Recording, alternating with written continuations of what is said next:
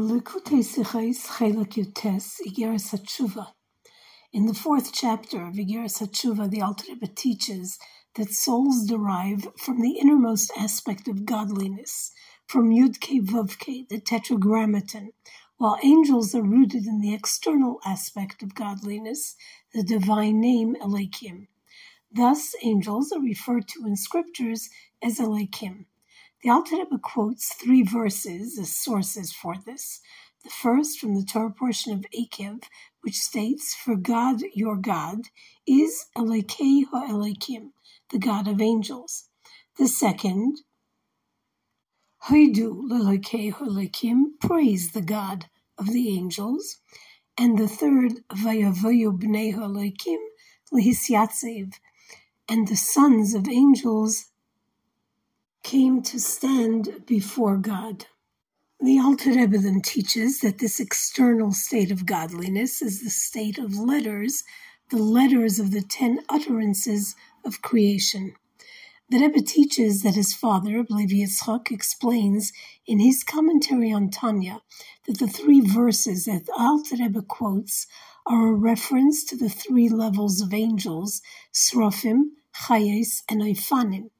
Each level of angel is a product of another of the three worlds, Bria, Yitzira, and Asiya, and that their life force is from three aspects of letters. In other words, the letters, which are of an external nature, are a life force for the three levels of angels via the three aspects of letters of thought that create the world of Bria, letters of speech that create the world of Yitzira, and letters of action that create the world of Asiya. This addition tells us that the verses that the Alter Rebbe quotes are intended to indicate that they're a reference to not only the three levels of angels that are a product of the outer name of God, Elohim, or the external name of God, Elohim, and thus are referred to as Elohim, but also speak to the fact that at the experience of letters that give life force to the creation of angels, there are also three levels, three levels of letters. The name Elohim in the first verse, for God your God, is Elokeho Elohim, the God of angels, references the world of Machshava, thought, which in higher worlds has the creative energy to give life to the angels of the world of Bria. The second verse, Haidu Leleke praise the God of angels, references the letters of speech, which create and give life to the angels of the world of Yetzirah. Formation, and the name Elekim in the third verse, and the angels came to stand before God, refers to the letters of the world of action, which create and give life to the angels of Asiya, the world of action. The question, of course, is why here in Igeres Hatshuva is it necessary to allude through these verses to each level of angels and that they're given existence through different letters? If, the Rebbe continues, my father would have sufficed with saying that the three verses are a reference to the three levels of angel, we could explain that the reason for which the Alter Rebbe quotes these three verses is to emphasize that all levels of angels, even the highest of the world of Bria, are given existence through the external experience of Elikim. But the Rebbe says, as my father adds the thought that their existence comes from three different levels of letters, we understand that via these three verses, the Alter Rebbe wants to allude to the different levels of letters as well that give existence to the three levels of angels. So why here in Igeres Hatshuva is this detail necessary? There's an additional question regarding the general discussion here in Igeres Hatshuva. The explanation for why angels are called by the moniker Elohim follows on to the previous idea that souls of men have a quality beyond all other creations, even beyond that of the heavenly hosts and angels, which were created and take their existence from the external life force of God, enclosed in the letters of the ten divine utterances of creation, versus the souls of man, which are drawn from the internal life force of God and then experience descent through ever more concealing planes by means of the letters that comprise the divine utterance, let us make man, so that the souls can become enclosed in a physical body on this lowly plane. It's in reference to this that the Alter Rebbe points out that therefore the angels are called by the moniker Elikim. This idea that they exist via the external life force and the soul of man is from the internal, more intimate life force of God facilitates our understanding of why angels are called Elikim and why, on the other hand, the soul of man is a portion of God Himself. God's people are a part of God, part of the four letter name, the Tetragrammaton of God. The name Elikim is the external level of God. The name Havaya indicates the intimate and internal life force of the soul of man. We would then seek to understand the following. If of all creatures that God has created, only angels are called Elikim, this must serve as proof that there's a special quality in angels versus all other creations, even to the heavenly hosts, who too are not called Elikim. And the unique quality is that the life force of God from the name Elikim is obvious, is revealed in the angels, and thus they are so called. So we come back to the question. Here in Igeres HaTshuva, the discussion is that the divine life force of angels is only from the external aspect of God. Why the need to highlight how their life force is unique, in that the life force of Elikim is revealed in them? Why here? The question is stronger yet regarding the souls of men that are drawn from the internal life force of God, from Shem Havaya, the ineffable name of God, which is relevant specifically to the discussion of tshuva, the soul's return to its hay, the function of tshuva being to return the letter hay of the divine name Havaya, to reattach it to the level represented by the letter that precedes it, just as it was attached to it before an individual sinned, helps us to understand the significance of the violation caused by a sin. Every sin causes the influence of the lower hay of the tetragrammaton of Yud Ke Vav Ke to descend lower into exile, and also violates all four letters of God's name. In other words, not only the hay, but the previous three letters as well. And though the soul of man is first drawn from the internal life force of God's ineffable name, and it then experiences a process of descent through the process of the letters of creation, the letters of Elikim, which represent the divine in nature, so that it can be enclosed in a body, it does always remain connected to the internal life force, so as to constantly be considered a part of the name Havaya, even as the soul is enclosed in a physical body. That precisely is the qualitative value of man's soul over all other created entities. Though the root of all creation is from the name Havaya, as the Alter explains at length in Tanya, that the explanation for the name Havaya is that God gives life and existence to everything in a manner of ayin, no thingness, to yesh, somethingness. As such, the name Elikim serves only to contract the energy of the name Havaya by concealing it. And a Jew's soul is outstanding in that even after its descent via the letters of the name Elikim to become enclosed in a body in this lowly world, it remains bound up and connected to the name Havaya. Where do we see the uniqueness of the soul of man and its eternal connection with the name Havaya vis-a-vis all other created entities. It would seem we could answer that based upon what the Alter teaches in Tanya, that the world appears to exist according to the laws of nature due to the concealment of the light of the supernal name Havaya that transcends nature, brought about by the divine name Elikim, which is numerically equivalent to the word Hateva, the nature. Accordingly, we could therefore suggest that the value in the bond of man's soul, as it exists enclosed in a body in this world with the name Havaya, is that a Jew's existence, both as a people and on a personal level, reveals a relationship that is beyond the rules of nature.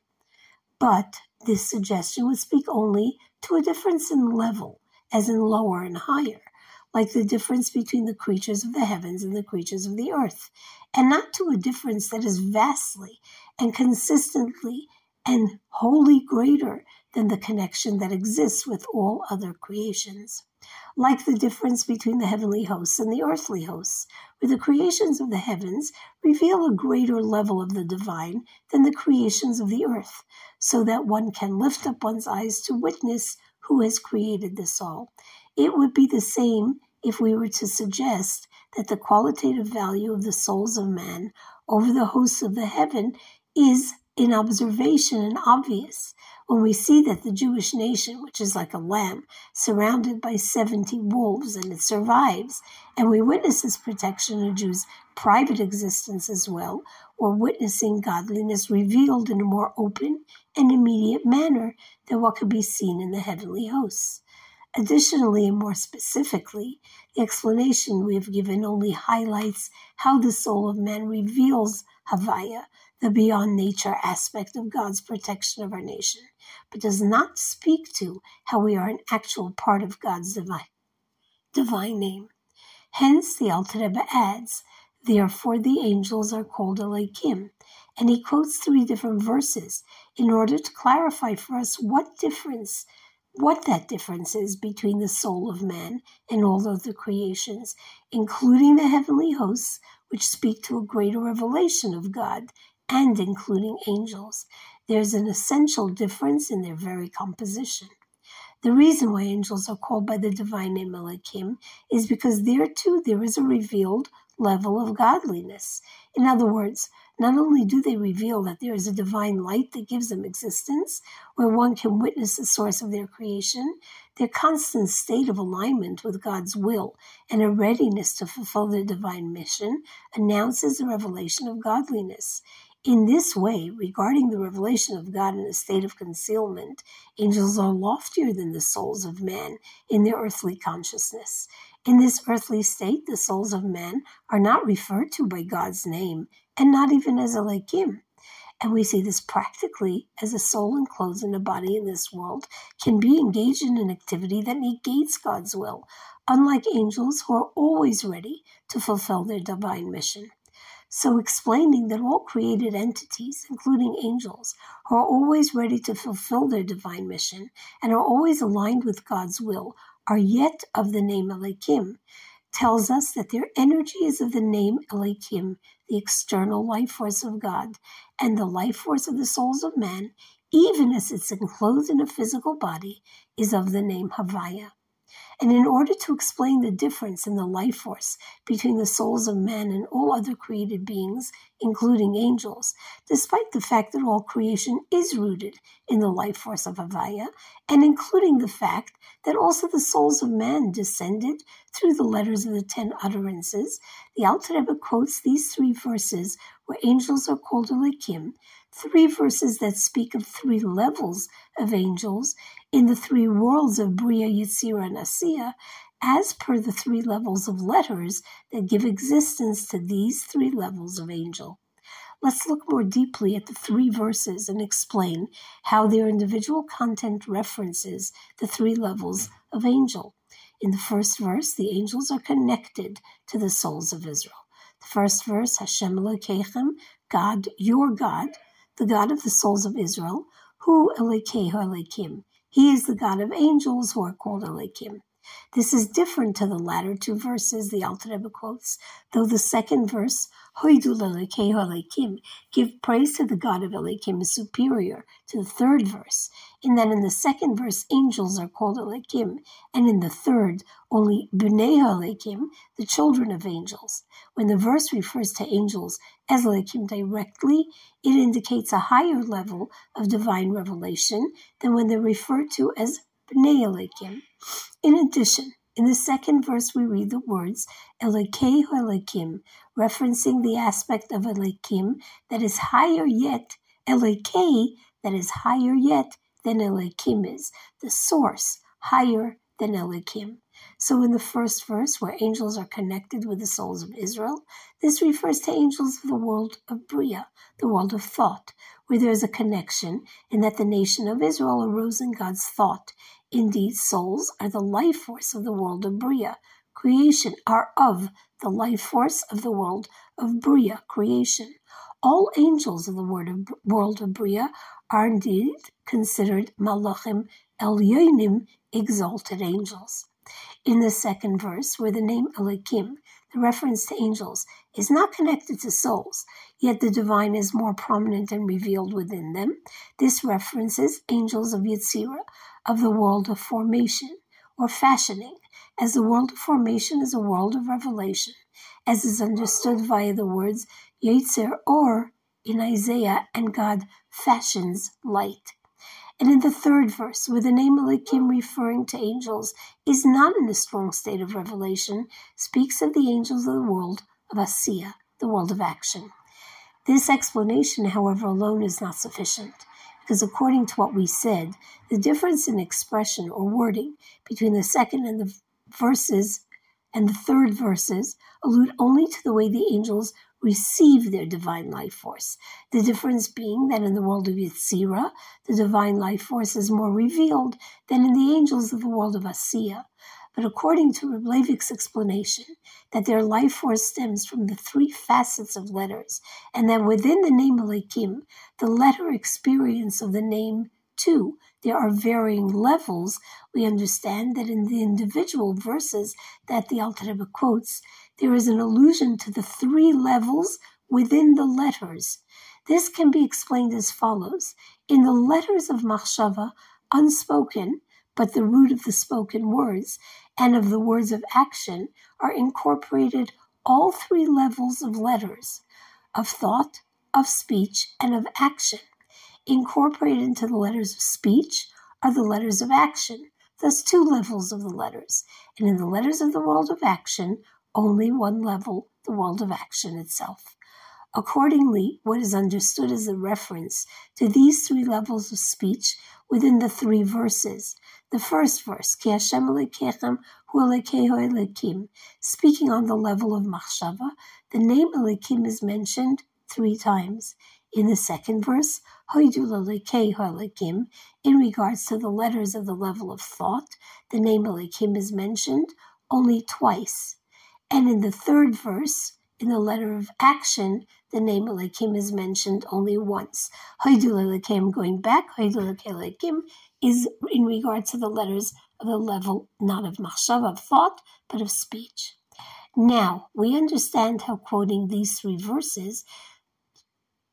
has gives us a clearer explanation regarding the essential difference between the souls of man and creation, including angels. Just as in the three levels of letters of the name Elohim, the letters of Dibur speech do not include the letters of thought, which is the root of thought. And just as in the letters of action, there's no component of speech, and the letters of action contain no component there of speech at all, so too it is regarding the name Havaya and Elikim.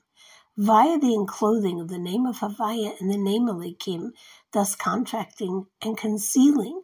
the energy of the name Havaya, it is as though the name Havaya is not present in its essential state before it is enclosed in the name Elikim.